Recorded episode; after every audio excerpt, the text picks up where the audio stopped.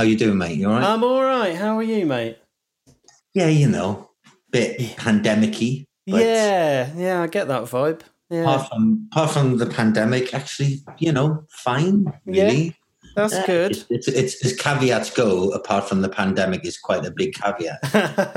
yeah, I'd say so. Yeah. Caveaty certainly. So Hmm. yeah, apart apart from the the desperate worry and anguish.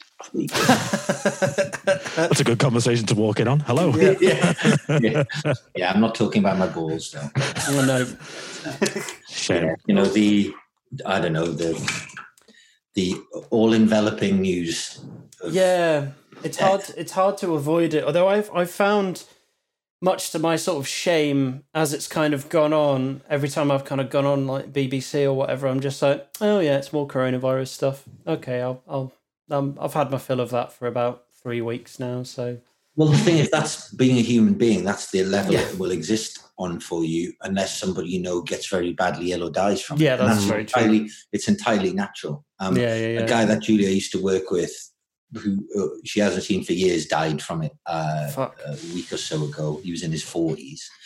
Um, it's not somebody I've met, so I can't claim any kind of personal uh, personal connection. But Mm. Yeah, it's just you know, as humans, we don't we don't respond appropriately to every single death. Otherwise, you'd spend your entire life being devastated. Yeah, true. Yeah. You know, it's a coping. It's a good thing, a coping strategy. Even the way Mm. people get over over grief is is good. You Yeah. know, it's, yeah. it's yeah, why you survive. Otherwise, you just lie around all, all day weeping, Yeah.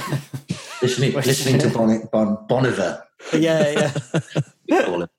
We call it. Uh, yeah, I, I I lay around weeping most days, and that's because I've got a toddler kicking my fucking skull in um, every, at thirty minute intervals.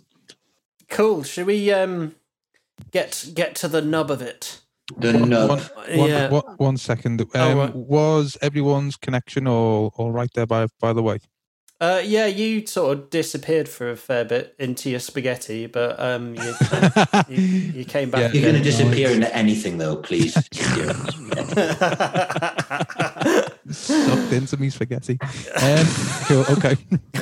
yeah, fine. No, it's it's it's glitches shit here. But anyway. uh, it's fine. It's fine here, and and it's uh, yeah. Every, well, I mean, it's fine now. It was a bit shit for a bit, but anyway.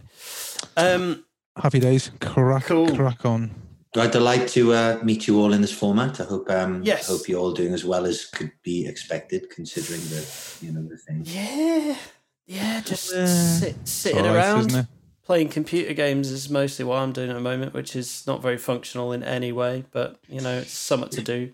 It's not. I, I haven't really done that for seven or eight years. That the, Yeah. the, the the sheer joy whilst playing, and then the feeling at the end of the day of a life wasted is quite. Yeah, yeah, it's it's it's quite um there's a, a uncomfortable duality to it, isn't there? You sort of It's "Ooh, this is- fantastic. I love strategy games, like, and I'd I'd play. I'd literally just watch DVDs all day and play strategy games, and I'd be in, I'd be so happy, and then uh, at the end of it all, I'd just it was, I'd feel sorrowful. It's yeah. It's good when you can see you can quantify it. So like when you play Football Manager, and then you can see you have spent three days and eleven hours Mm, playing that's- this that- game, and you're like, that's "Fuck, punishing, I've only had it a week. Yeah. I don't know. I've, I've conquered Europe so many times and so many different games, and I don't know. I don't know if this is going to sound weird, but ultimately, it didn't feel real. Mm, no, I used to unless work you've with a got guy. that silverware in who, your um, hands. Sorry, Sorry? Tom. I, no, I used to I used to work with a guy who um, every, every, every time Call of Duty came out, um, he'd always call in sick, and we'd always say that he'd have cod flu, and he'd be like, we'd be like, oh, you're you're you're oh, you've, you've definitely been playing Call of Duty. Like, no, no, I've not, I've not. And then you look online, he's been like, you know, online for like forty eight hours or something. I Checking know. I, I used to work with a guy, a lovely guy, who uh, booked a week's holiday for when Bioshock Infinite came out. uh, I love that So level he, of so he could complete commitment. it. You know, not the longest game in the world, so he completed it on all the different like le- like levels and stuff. And impressive. He's That's kind of he's a lovely guy. Not that successful with the ladies, you might be surprised. right. Yeah. I mean, I find it quite interesting that a game that calls itself Infinite isn't very long to play. yeah, maybe twelve hours. I reckon Right. the the the the the camp the campaign as you Campaign. might call it, yeah. Excellent.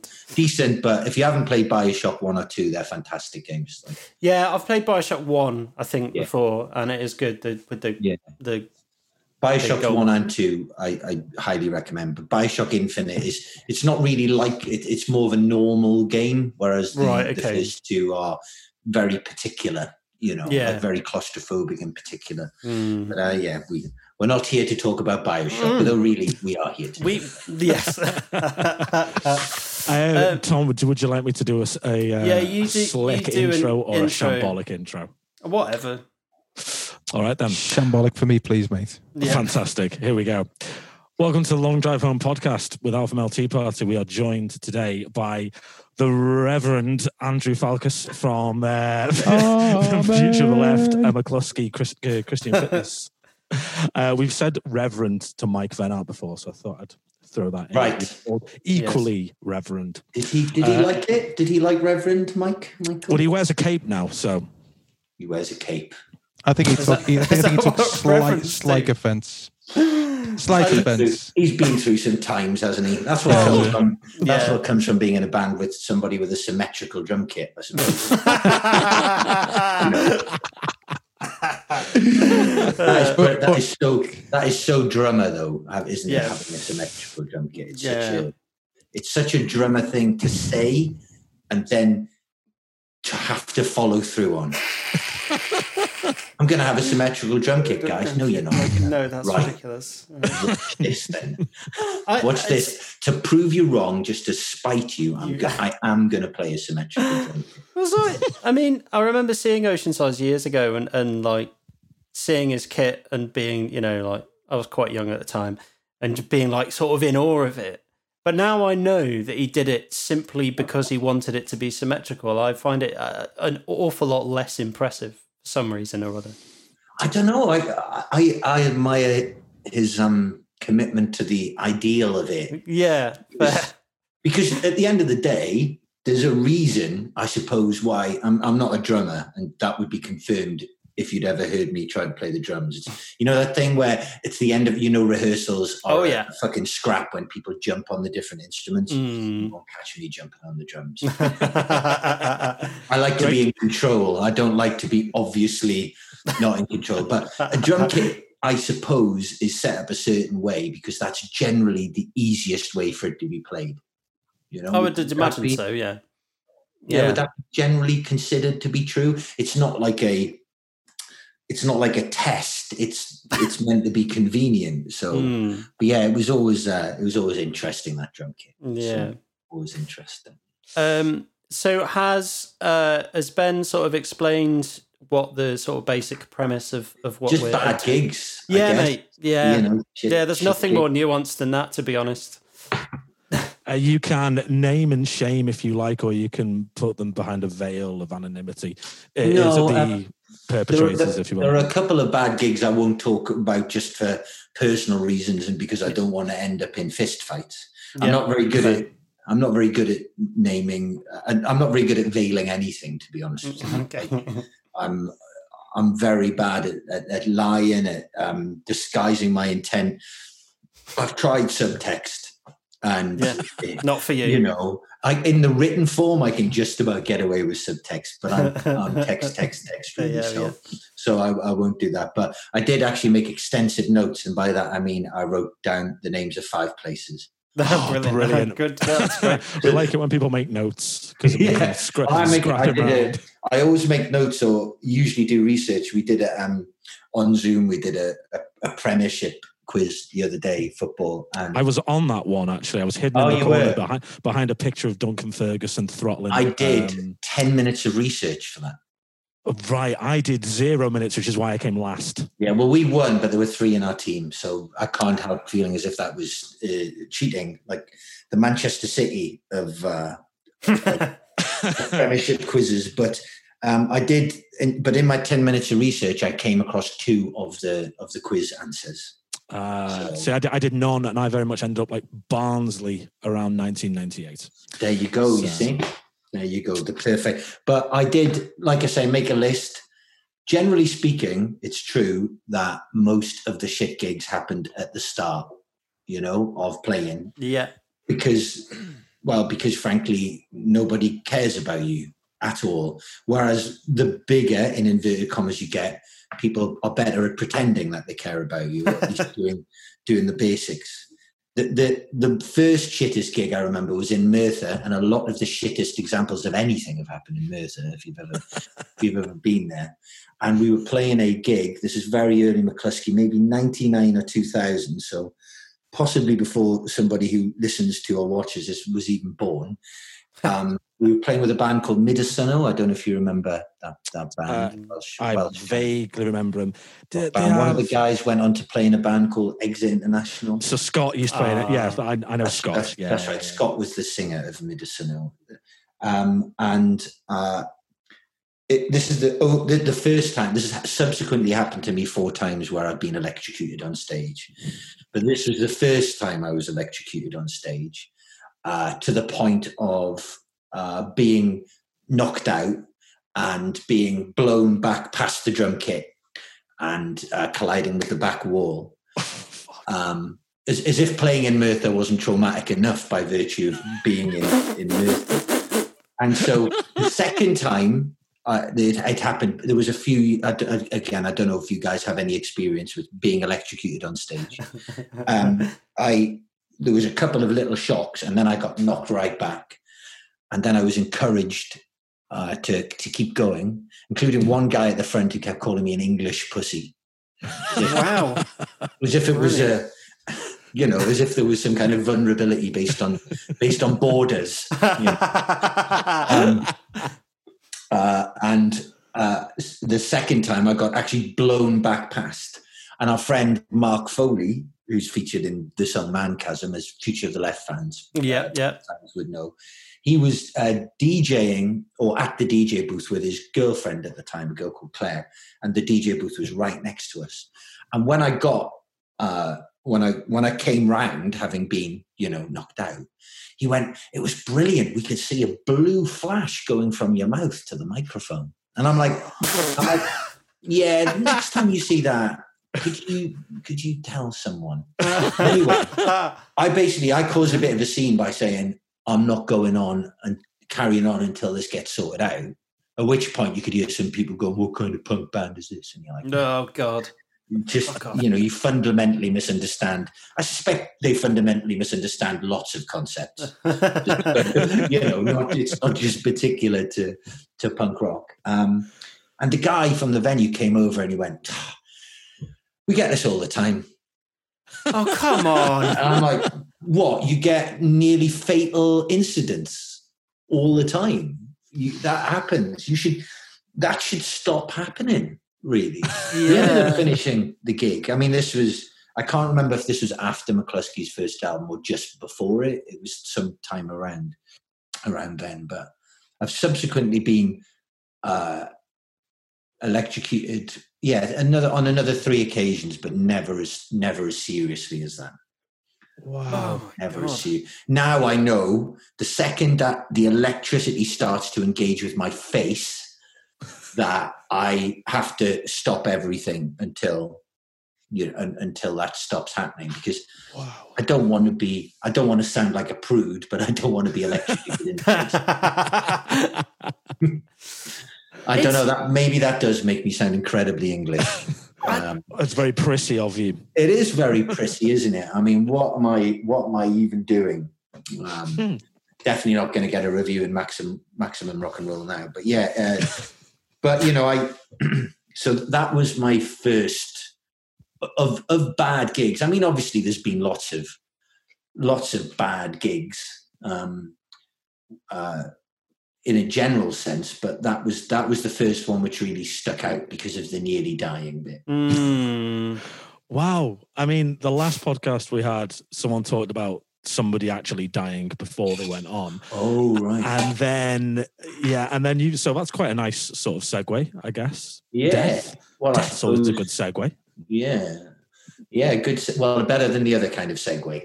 yes. that would be, that would be a controversial way to conduct a podcast. So.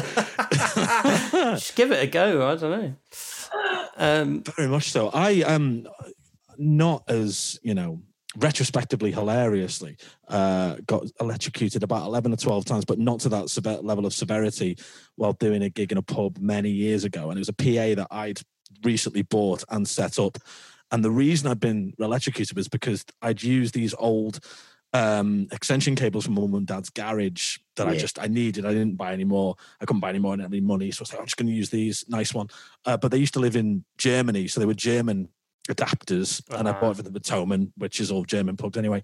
But it didn't have the earth so i subsequently became Live. the earth, The for the- well yes I, I became live very much so and dangerous for the entirety of that evening yeah, that's Brilliant. not. It's not what you want, is it?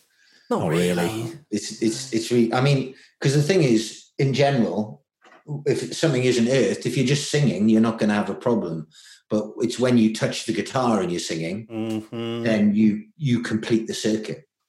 Well, no, I mean, it used to be like sort of fairly common in the sort of 60s and 70s for, for people to actually end up dead as a result of it because things weren't sort of earthed properly.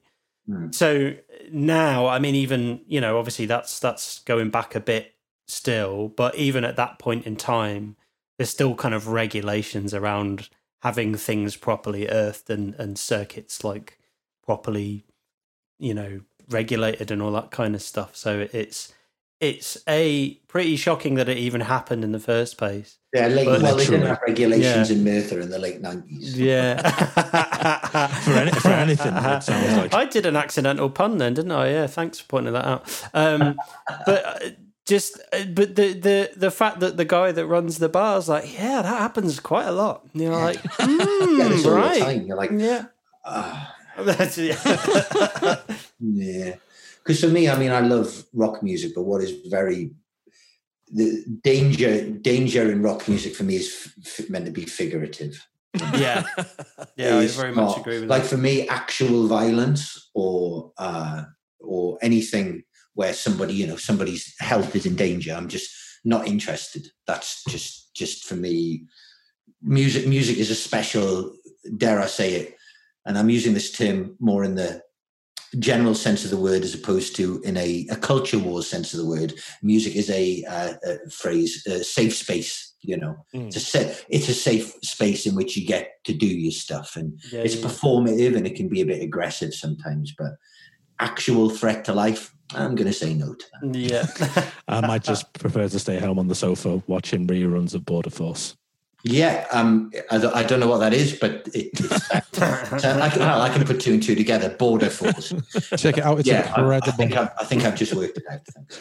there you go So, Greg, Um, can I ask Greg a question because he you you work in live events, Greg? So if that if that sort of thing was to happen to you at the Echo Arena in Liverpool, what? what- Please don't don't don't say that word. Like you have to, you have to bleep that out now. oh, really? Yeah. Not? You're not allowed to say on the internet where you work. It's not called that anyway. So you know Oh, you it's can't not. It's say. called the M&S Bank Arena, isn't it? well, then now? you're Okay, definitely yeah. gonna have to bleep that out. Right, okay. so go on. What's the So question? if, if someone was to be electrocuted on stage at the Beep Beep Arena in Liverpool, Yeah. what what what sort of repercussions would you expect as a as Uh, a project manager that- there? that that is a, an instant showstopper. That mate. Yeah, Instant showstopper, showstopper like a with- big number. yeah, the curtain comes down, and um, yeah, the, yeah, get get launched into an ambulance, basically. Yeah. Pretty good. as you Uh, that's what happens. Yeah, yeah. or, we, But or- it- it- we didn't have anything like that it was No. uh, yeah did they have emergency services in merthyr oh they do well, if there's if there's a place where you want emergency services mate you know, be I, I feel you know horrible saying that. I, you know, Merthyr's Merthyr's wonderful and everything as long as you've been introduced to everybody by uh, by by somebody who knows the hard guys in the pubs and like you know. First time You I went to Merthyr, a guy I knew called. Mike. We walked into a place. He went up to the bar and talked to two guys, and then he came over and went, "Oh, you're all right now, man." And I'm like, I thought I was all right anyway. Uh, what do I, you know, do I have to fight somebody to prove my worth? Because spoiler alert, that's not going to go that well. Those guys are twice the fucking yeah, size. yeah. I mean, it's it's putting me right back into the computer game I've been playing today. I've been playing Red Dead Redemption, so you Oh, know, the first one. yeah, yeah, the first one. So going into villages and towns and having to have a duel with someone to prove that you're hard enough. Sounds good. I'm in there. yeah, that's pretty much modelled on Merthyr 1997. to yeah, I thought, thought so. Yeah, Except there's more horses in Merthyr, yeah. and the story and the, and the narrative arc moves more quickly in Merthyr. yeah, yeah, yeah. Mm. Oh, fantastic. Would you like to tell us about a uh, another uh, Another your bad list? game. Another another know bad just- check out my extensive list. Um, this is more. There's there's two gigs we did on a tour in I forget. I think whatever year the plot against common sense came out, and these gigs were bad just because I let more just because I let things get to me. Um, it's it sounds incredibly ungrateful because it's all a question of um, perspective about what you're used to.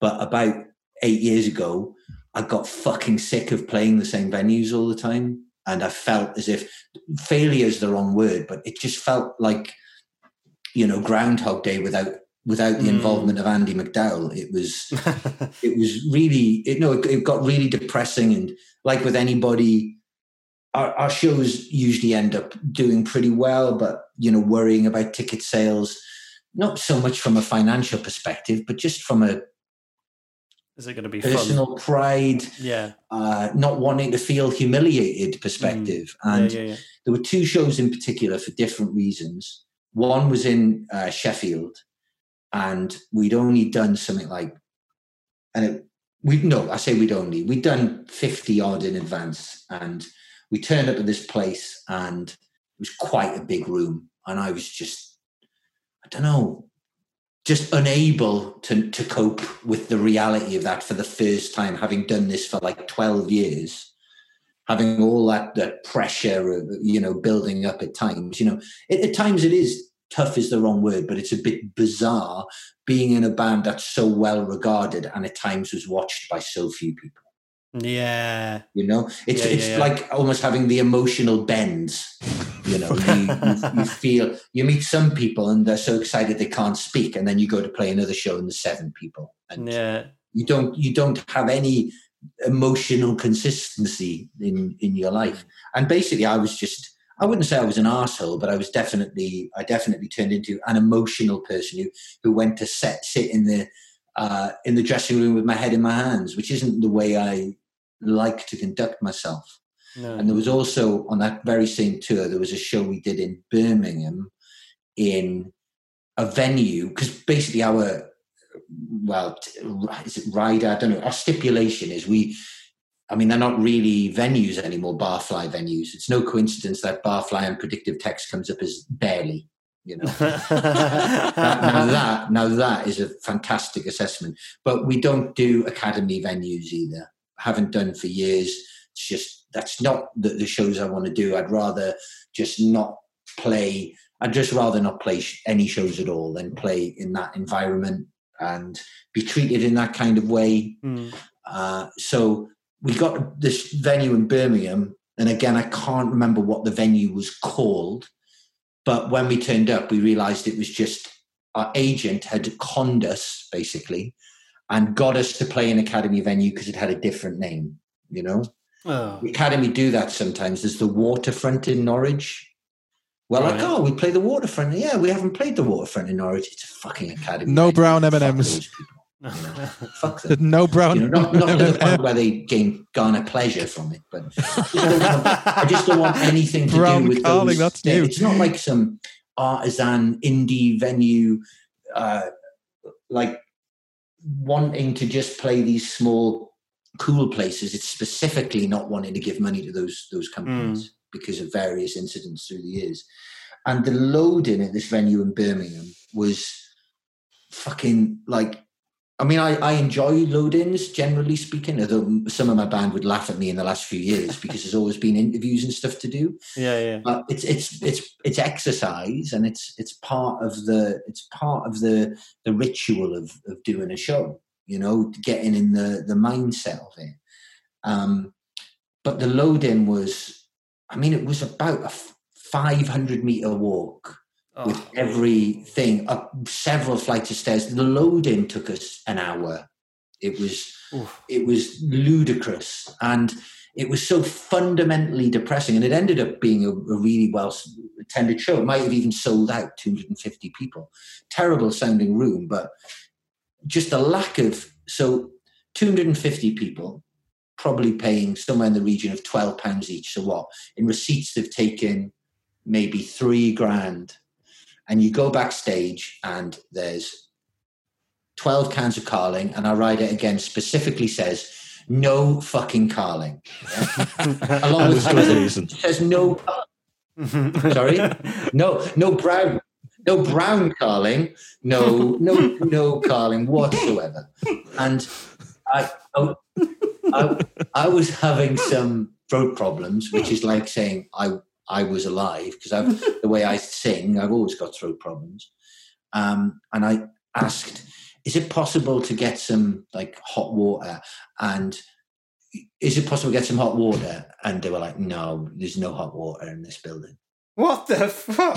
What? you're like this is a this is a gigantic building with a huge nightclub in and stuff and no no there's there's no hot water. And those two incidents for me i just basically was julia was in the band uh, by then i was like I, I can't do this again i can't do this anymore at this level no offense to this level, but I've done this level for a while now, and it's the the sad parts of it are outweighing the uh, outweighing the, the, the fun parts of it, which I think it's important, isn't it? I mean, it's probably the same for you guys. You absolutely, yeah. You, you, you it, it's it's sensible to sit down and assess what you're doing every so often and go, is this still worth it? Is it still does the fun still outweigh the stuff? There's been a couple of times I've sat down and had that conversation with myself, and it's been close.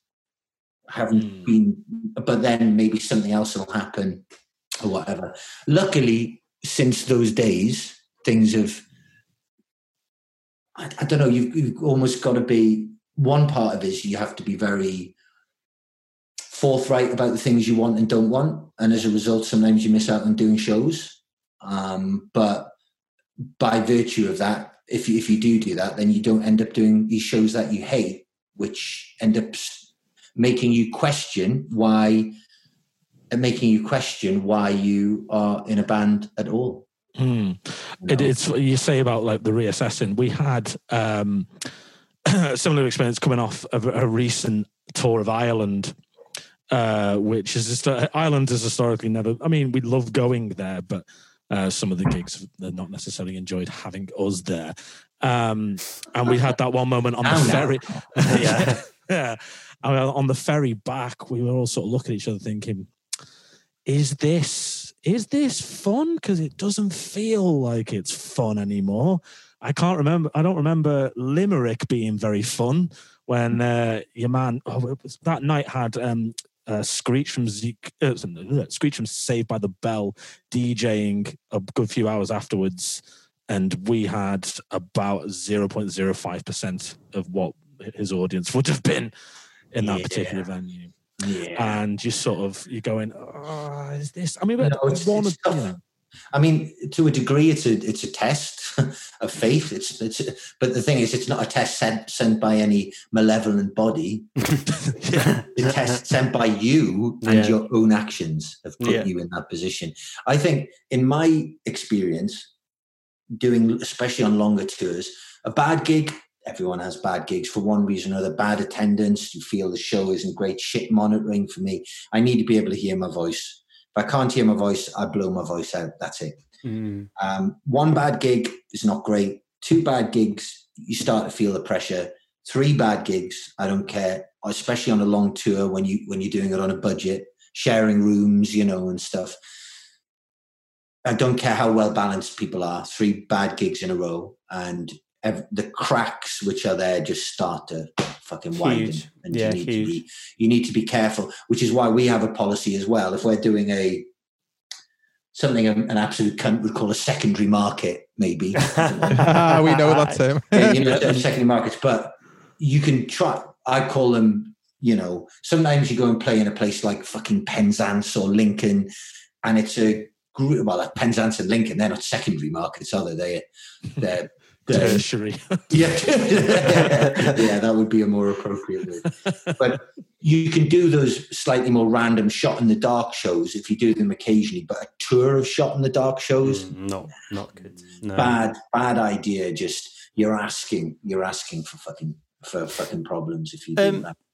I was going to ask just about like academy venues and, and stuff because they're probably nowadays they're probably not as. Uh, I feel like you don't see as many bands playing in those kind of venues, or certainly bands that I would engage with don't necessarily play in those venues as much as they did, say, 10, 15 years ago. But do you think that there's a sort of complacency that started to come along? It sounds like it from from your kind of experience of playing in those venues, because from our experience as as a band that we've never really played, I don't think we've ever played an academy venue, have we? Apart from that one mental gig in Dublin. But Oh, um, that was that was the one where we, where the ladies who were uh, dancing in an exotic manner were being hung by um, hooks from about ten feet above us. via their the skin in their back. Yeah, it was a good it was a good time. Um, Wow. it's all gone a bit Perry Farrell there. yeah, yeah, well, yeah, It's exactly. all gone a bit porno for pyros. Yeah. uh, Um, but yeah, so do you think there's a certain like level of complacency that's that comes along with those kind of like wholesale sort of academy Well- venues, maybe? Well, venues like that are by by nature just all about the numbers, aren't they? yeah. So, so a band like ours, who would maybe, oh fuck, I've just remembered playing a Birmingham Academy venue in like 2009 or something, and playing to a pretty full room. I don't know what it is about Birmingham, you know, but uh, certainly not a city which you know my life revolves around in general. But this shows you how. All right, this is one person in one venue, but this is to me is representative of how academy venues dealt with a band like ours. So on our rider, uh, since time immemorial, we've had a bottle of Jameson, right? And we walked into our dressing room at this venue, and there was a bottle of Jameson with a red Smirnoff top on it. Right?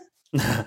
Oh, I don't know about you, but straight away my suspicions were, you know, my spider senses were whatever spider senses do, ting tingle. I don't, I don't know.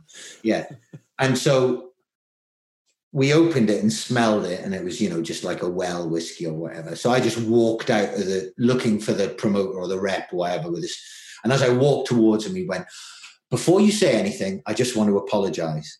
I'm like, and I'm like, yeah, but you don't, you don't even have enough respect for us to, to, to even put a Jameson lid on the, the bottle of lies. You know, shows how much little respect. And that night continued. Um, at the end of the show, uh, no, before the show, the guy went, "Oh, we've got a good one tonight, 140 in." And if I have one ability in this world, it's being in a venue of up to about 500 capacity and being able to tell you within about five people how many people are in that room because I've done it for so long. I can go out and I can go, oh, there's 240 people here, probably 20 guests, so 220 payers. And I'm usually yeah, not exact, of course. This isn't this isn't a Premiership football quiz, you know. Yeah. Now everybody knows Alan Shearer scored 260 Premiership goals, but I don't, I didn't fucking know that. no, no. on. Well, I, I, I'd actually just read it that day. Even Newcastle, I, I, I, I don't memorize things like that. But so, and so when I got off stage, I went outside to have a cigarette and I counted people out of the venue. oh. And it was, I got up to 280 for 144 sales. And the guy kept coming back to me like it was a negotiation, like it was, you know, Life of Brian, you know, when they're, uh, when they're trying to like, like to, heckle, to heckle over the, not heckle, a barter over the good. You know, Yeah, you know yeah. so I'd go, well, I counted 280 people walking out when I was there. And he'd go, hmm, I think we had 190. And I'd go, well, try a bit less of the think and a bit more of the how many. And we ended up like settling at 260 people or something. What? It was just fucking ludicrous. What? The thing is, if you're a big band who sell a lot of tickets, you're going to be very well treated in an academy venue. Yeah. You know, it's as, it's as simple as that. Whereas we've had incidents where somebody's explained to me, or no, said, "Oh, you know, we don't have fridges backstage," you know, and I'm like, "Oh no, we do, we do though, we do have fridges backstage." We, do, we do. Wow. There is going to be. You, you go. Put it this way: there is going to be a fridge backstage. All right. Doesn't make me Axl Rose to want a fridge, fairly common household appliance, backstage, to make the beer. I'm only going to have three beers, right? But to make the beer somewhat cold. that actually happened once at a, a, festival in Cardiff called Compass Point that we did as Mclusky. And uh, the guy turned up with our rider, which of course was a case of Carling. Oh. Always, especially when it says no Carling. And I said, Is there any chance of having that cold? And he went, How he said, How the hell do you think we make beer cold at a festival? and I'm like, Elect- electricity, maybe. And he went, and he went, he went, yeah, right. And I went, how do you think they're running the fucking stage, mate? this isn't Pinky and the Brain, and there's not a guy with a on a bike generating the fucking energy behind it.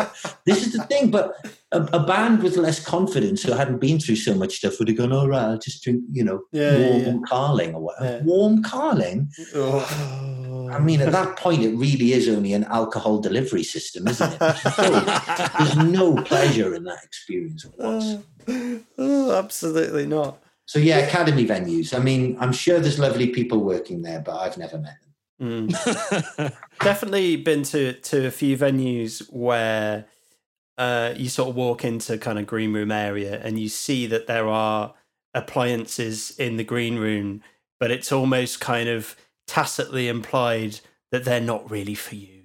They're there, but yeah. they're not not for your use. I'm afraid you're not. Uh, the you're insulation. Not, yeah. yeah. oh God. I think my only experience of actually playing an academy venue, uh, like a proper one, was Manchester Academy when I was about 17, and I had to sell, personally sell 60 tickets and, and hire a coach to get my school friends to go. So, yeah. yeah. I've done that one too. Yeah. Yeah. We did, we did that at a venue called the Laurel Tree in uh, which was in Camden, just around the corner from the World's End, if you know the World's End in Camden. Yeah, yeah, yeah. Uh, which isn't there anymore. But yeah, we did that in '97 or hmm. something. Mm. Um, yeah, we took two coaches from Cardiff to the launch. Oh, fucking hell. Nah, it's ridiculous. It was That's... fucking awful as well because we yeah. were shit as well. we got good eventually, but we were fucking shit for a while before we did a record. Like shit as well you know, shit. It's like you know, right. That's not self-deprecating. objectively shit. oh god. We played Manchester Academy uh, in like 2008 maybe, and the upstairs room in Manchester Academy is actually, which used to be called the Hop and Grape. That yeah. was is a great room but the downstairs room, which has a bigger capacity, yeah, it's a club academy. Is yeah, is just a huge. It, it's just a dance floor, really. It's just yeah, a yeah. it's just a nightclub. And when we played there, I think Future the Left's first ever tour, it was one of those deals again where the bouncers just wade straight in the second the show's finished and check everybody out. And for a band who need merch in order to pay rent and uh, eat, just and you know there's so so many incidents with different academy venues like you know. We've had that in not so much academy venues but that seems to be a, a running thing uh where yeah club nights which we refer to as death and taxes mm. for obvious reasons. Well, and, nights, uh, the, the, disco the disco loadout. I mean we do yeah. we do our absolute best to avoid the disco loadout. And usually again you're you're your your power in those negotiations, the the strength you have, come is increased dramatically when you're selling a venue out and making them lots of mm. money.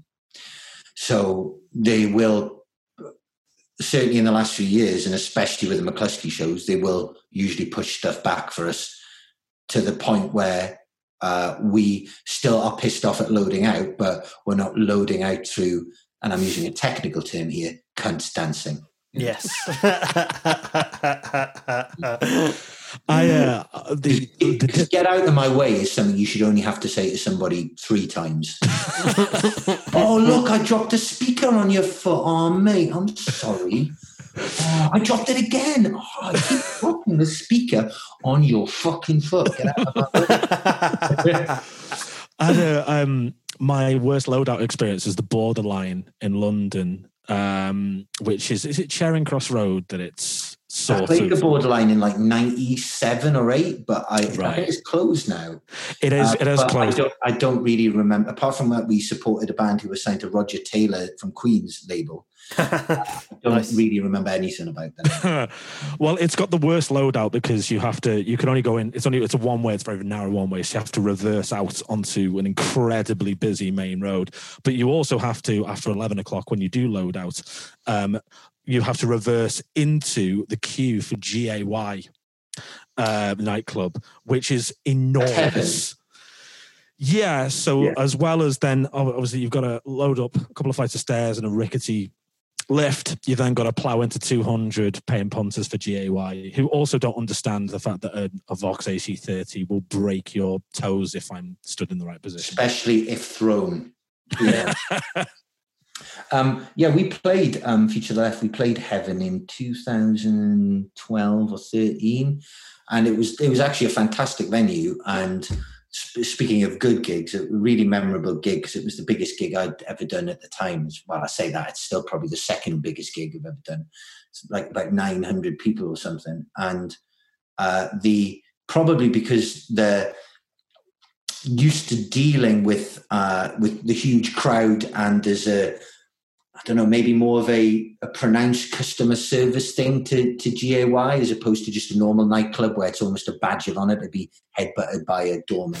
The, the door staff were ridiculously friendly and helpful to us. oh, that's nice. to the point of to the point of what why is this happening? I don't understand Did you feel uncomfortable? why you know this guy strode out and he went let me show you where to park lads and you're like Ah, I, I wasn't expecting that you know and at the end it was like you know how how do you guys want to load out can we help you with that and you're like Yes, yes, you can.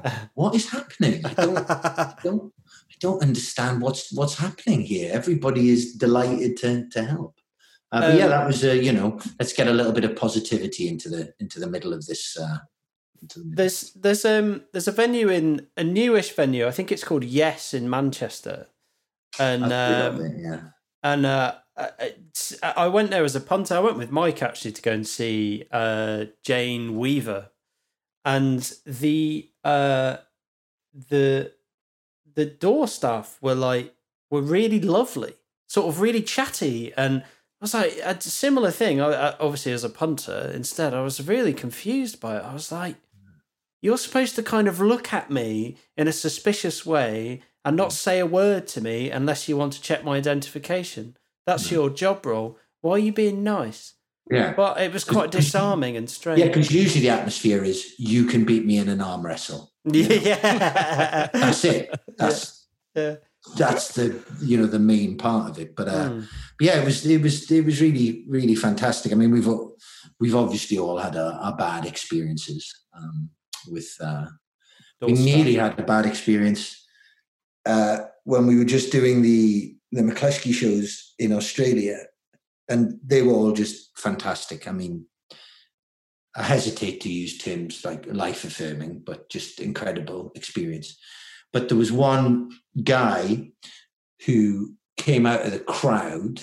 Damien didn't see what was happening as he was coming out of the crowd. He just saw the way the because it was a big show. It's like 800 people, really packed, really quite frantic at the front. He only saw the way the the security of the front pulled the guy out and not roughed him up exactly, but certainly threw him about.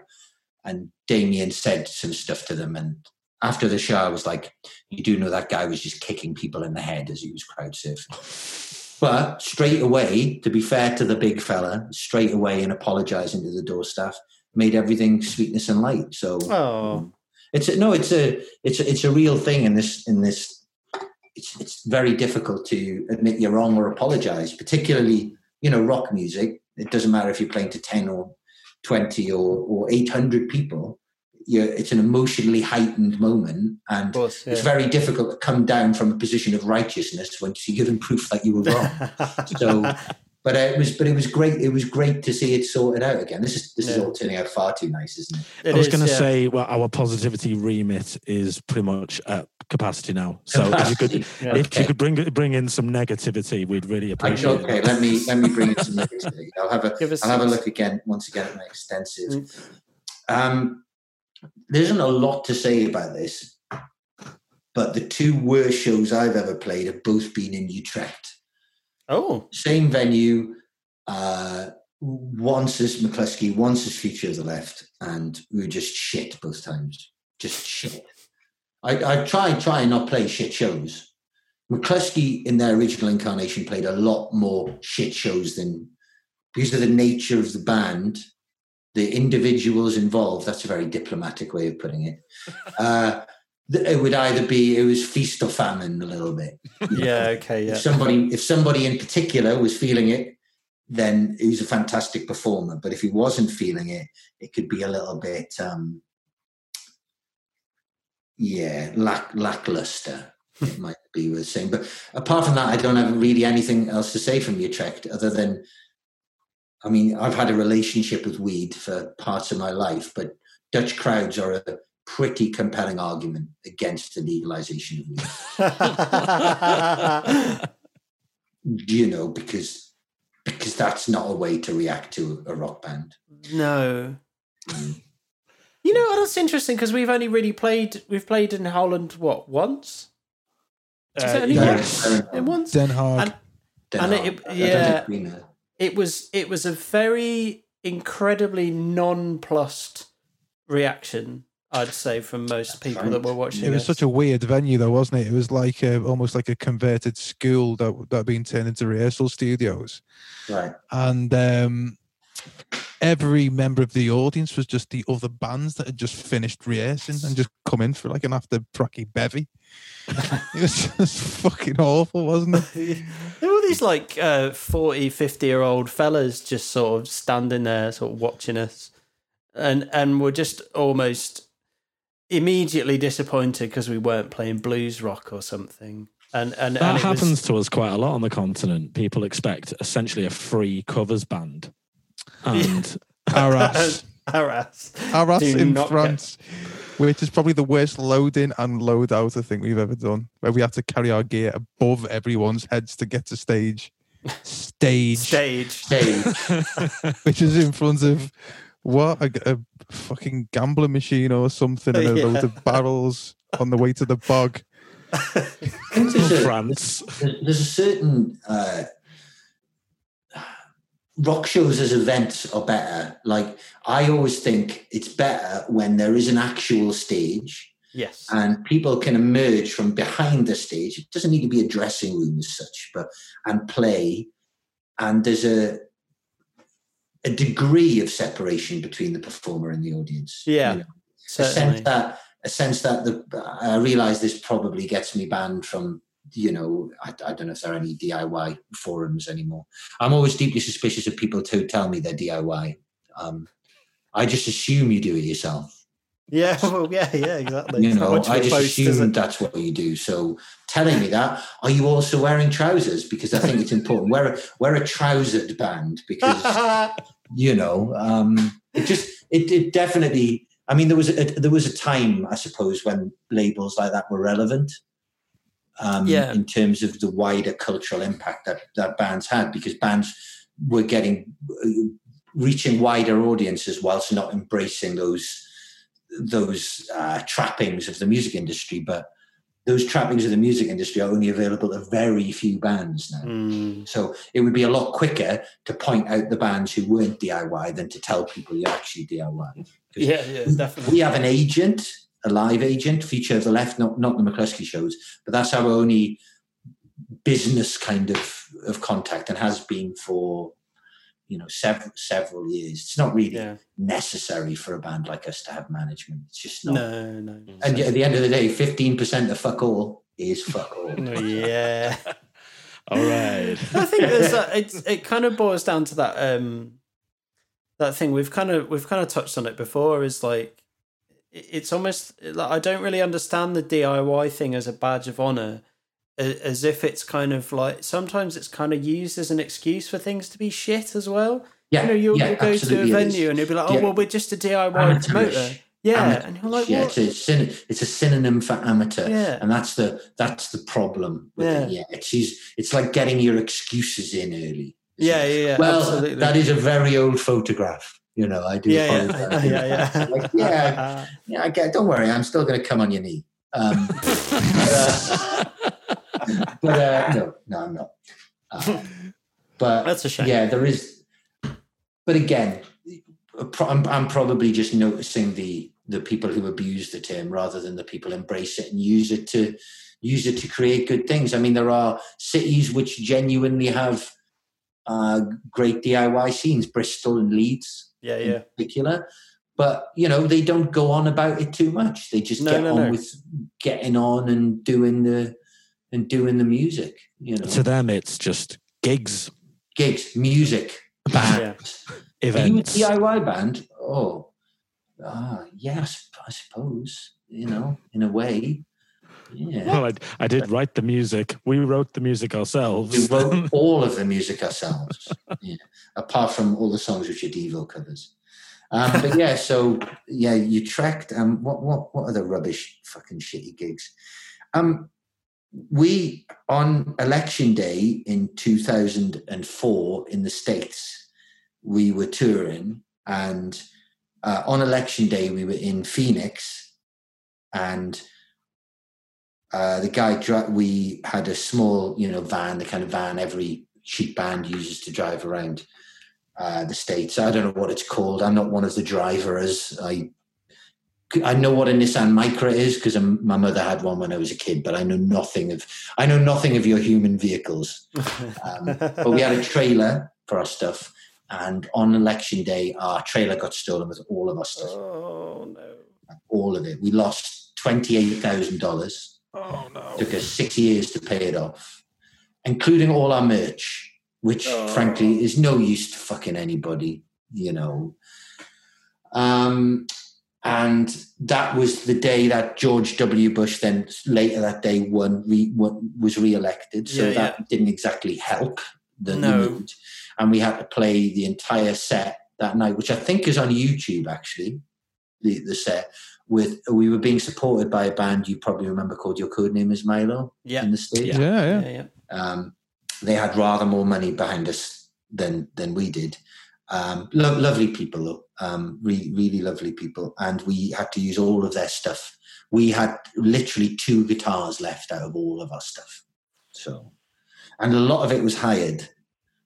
Uh, and in fact, Gibson had lent us two guitars at the start of this tour, which had been three weeks beforehand. And the guitars were no good for us. I forget what guitars they were. I mean, one looked like a, one was like a flying V with identity problems. It was no use to me whatsoever. Like I, and we'd been trying to return them to Gibson for the entire tour. And reps were meant to be coming to certain shows and meeting us and taking the guitars, but they'd never turn up.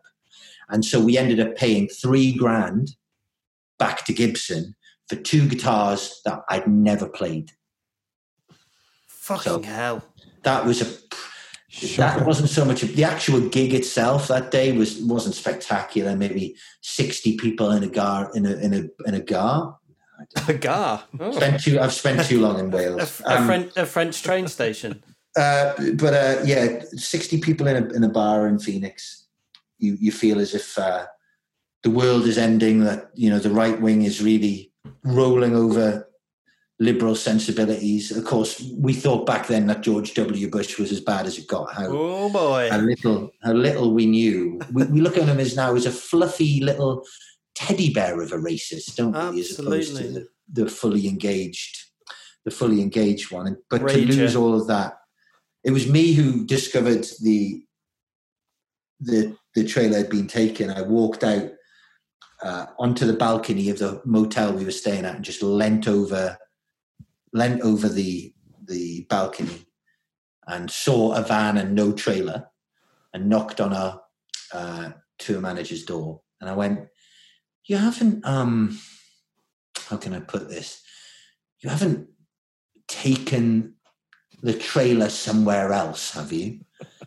And he just went, "What do you mean?" I went, "I think you should look because there's no trailer there." Oh, And he just went out, and yeah, it was a it was a day. Did you ever ever find any of your gear whatsoever after that? Uh, No. I'm not as connected to the criminal underground in Phoenix and across the Mexican border. I'm sorry if that sounds racially insensitive, but apparently a lot of the, the thefts around then were, you know, but I'm not as as connected to the, the criminal underground as, as, as I was. Uh, so, so no, we never, we, ne- we never found that equipment, but it did take years and years to pay that debt off. Beggars Banquet were a lot of help, and you might be able to hear the sarcasm in my voice. oh God, what the fuck? Jesus. Especially if it's hired as well, because I mean, did the did the hire company not like have insurance for that sort of thing happening and all that kind of shit? No, not because not be, because of the way it was stolen. Basically, when it comes to, I mean, subsequently, certainly with later Future of the Left, we'd be insured out of our asses, if I may use a uh, an old Catholic term. Uh, but basically, when it comes down to musical insurance, you're insured usually if you're in a van, uh, like a splitter van, yeah. which is immobilized, and you're all there armed and Channel 4 is there with a camera to record anybody who might steal anything.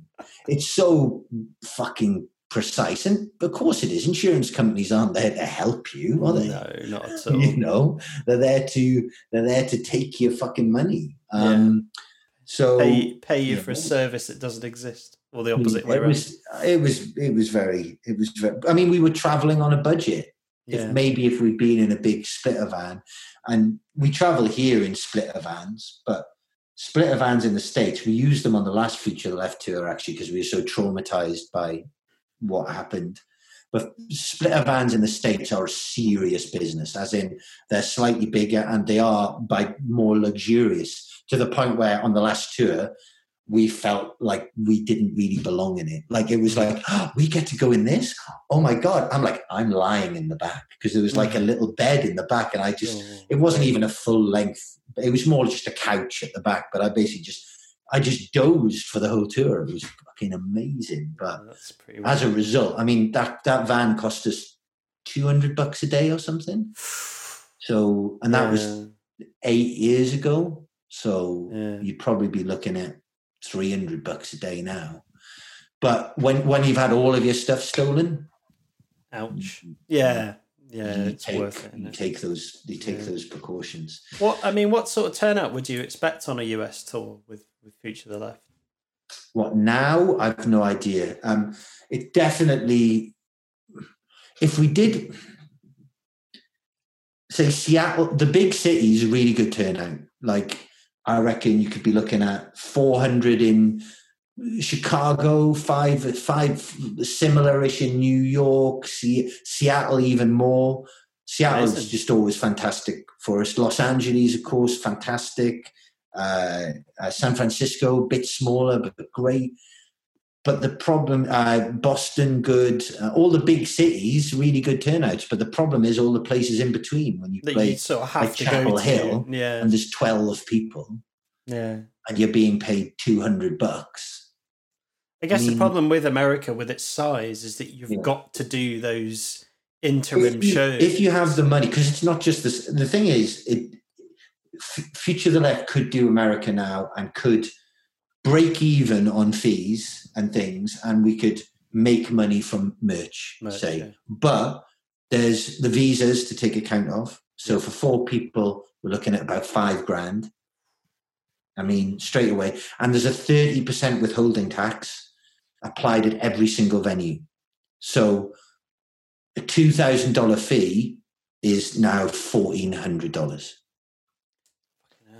Whereas with a lot of other tours, say Australia has a holding tax of 25%, but that's applied at the end and you can offset things against it. So even though you're taxed pretty severely, I mean, the good thing about taxes like that, I mean, this is not the content that your podcast listeners are here for.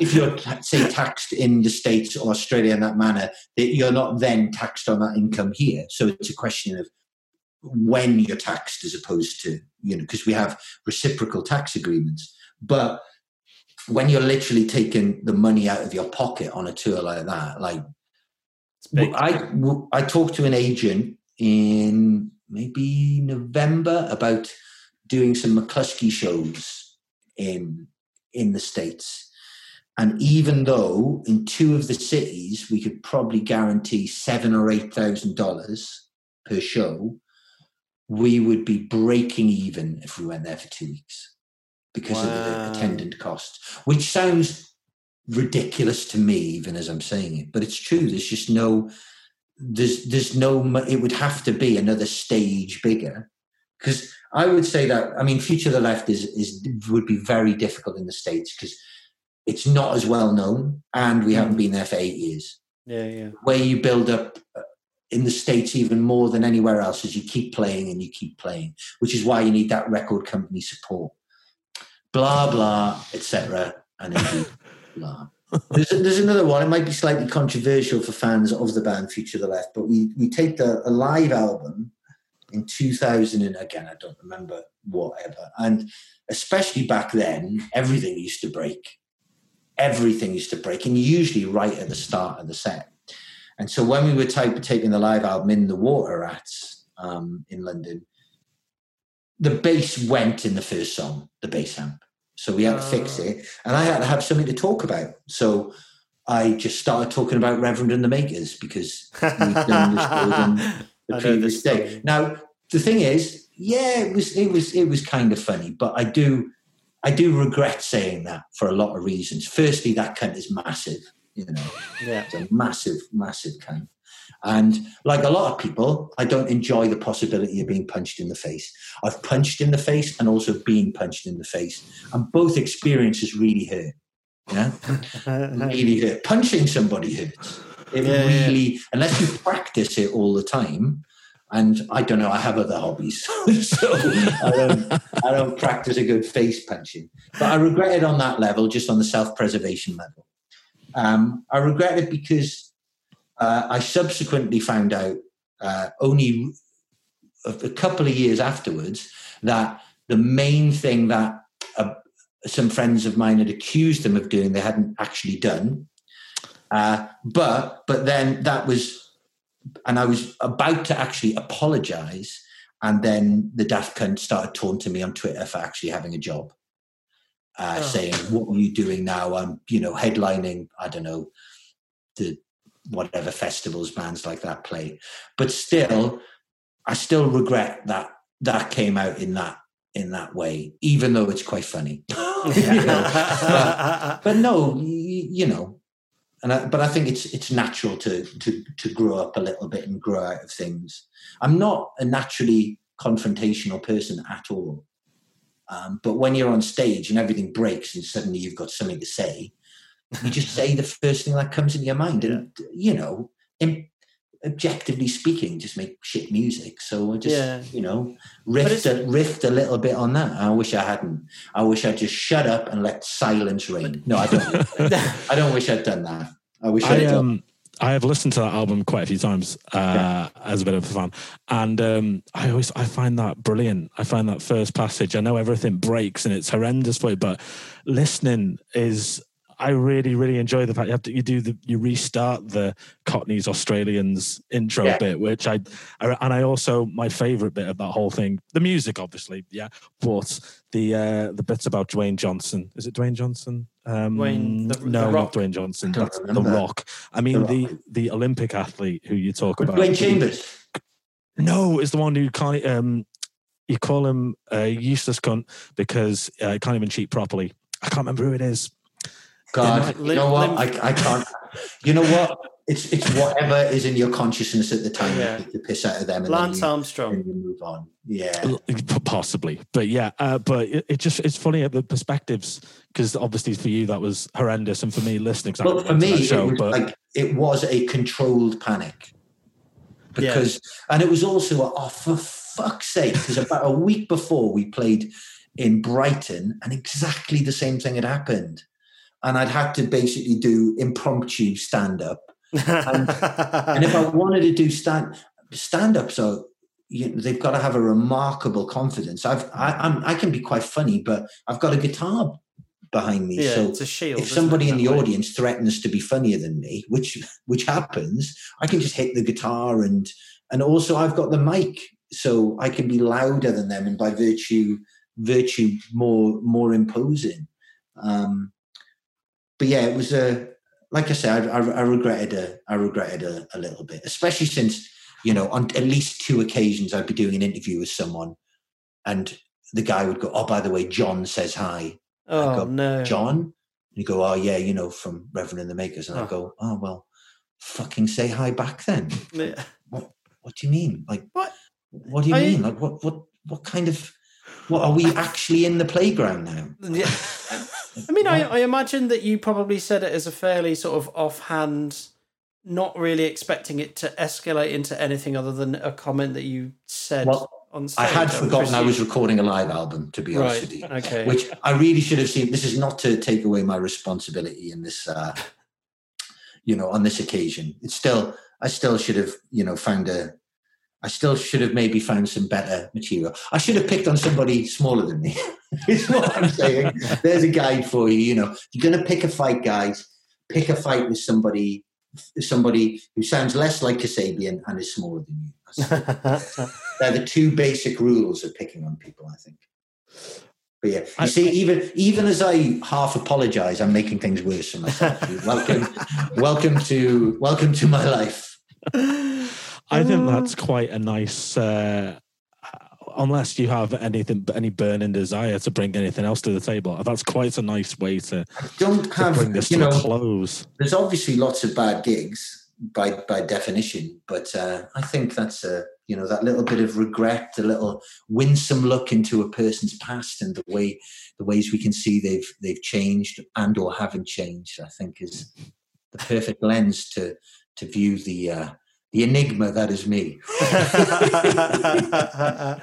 Sorry, I, I, Fantastic. I, I'm embarrassed to say I got close to meaning that, but I, I did. oh, oh, well, that's nice. That's nice for it to be genuine in some capacity.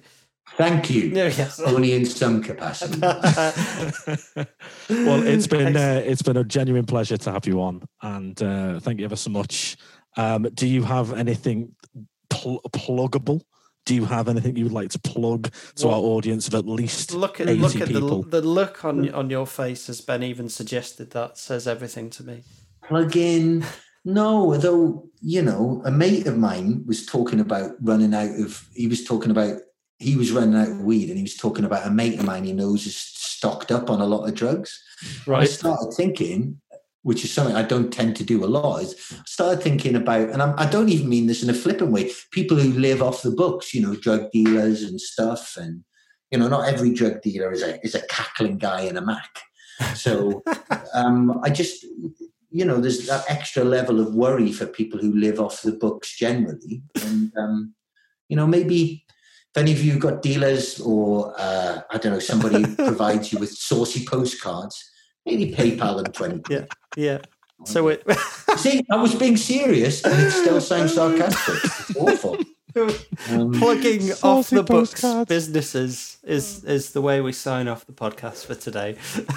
no, a, Fantastic. ple- a pleasure to talk to you all and um, You too, mate. just keep just keep taking care and I hope social distancing is more of a concrete concept than it is in West London where I can only assume everybody really likes uh, having Dis- diseased. potentially fatal virus. It's, Yeah. uh, Wonderful. fucking crazy, mate. It's fucking Mm. absolutely crazy. Yeah, Mad. take care of yourselves. Um, Yeah. Don't um, no racist dancing. Okay. Yes. No. Uh, that takes out tomorrow night then. so so limiting of yourself. You know, you should, should yeah, so limiting of yourself. But no, a pleasure to talk to you all. And, And you, mate. uh, yeah, take care. Bye. Take care. Bye-bye. mate. Take care. Bye. Take Bye, care. everyone.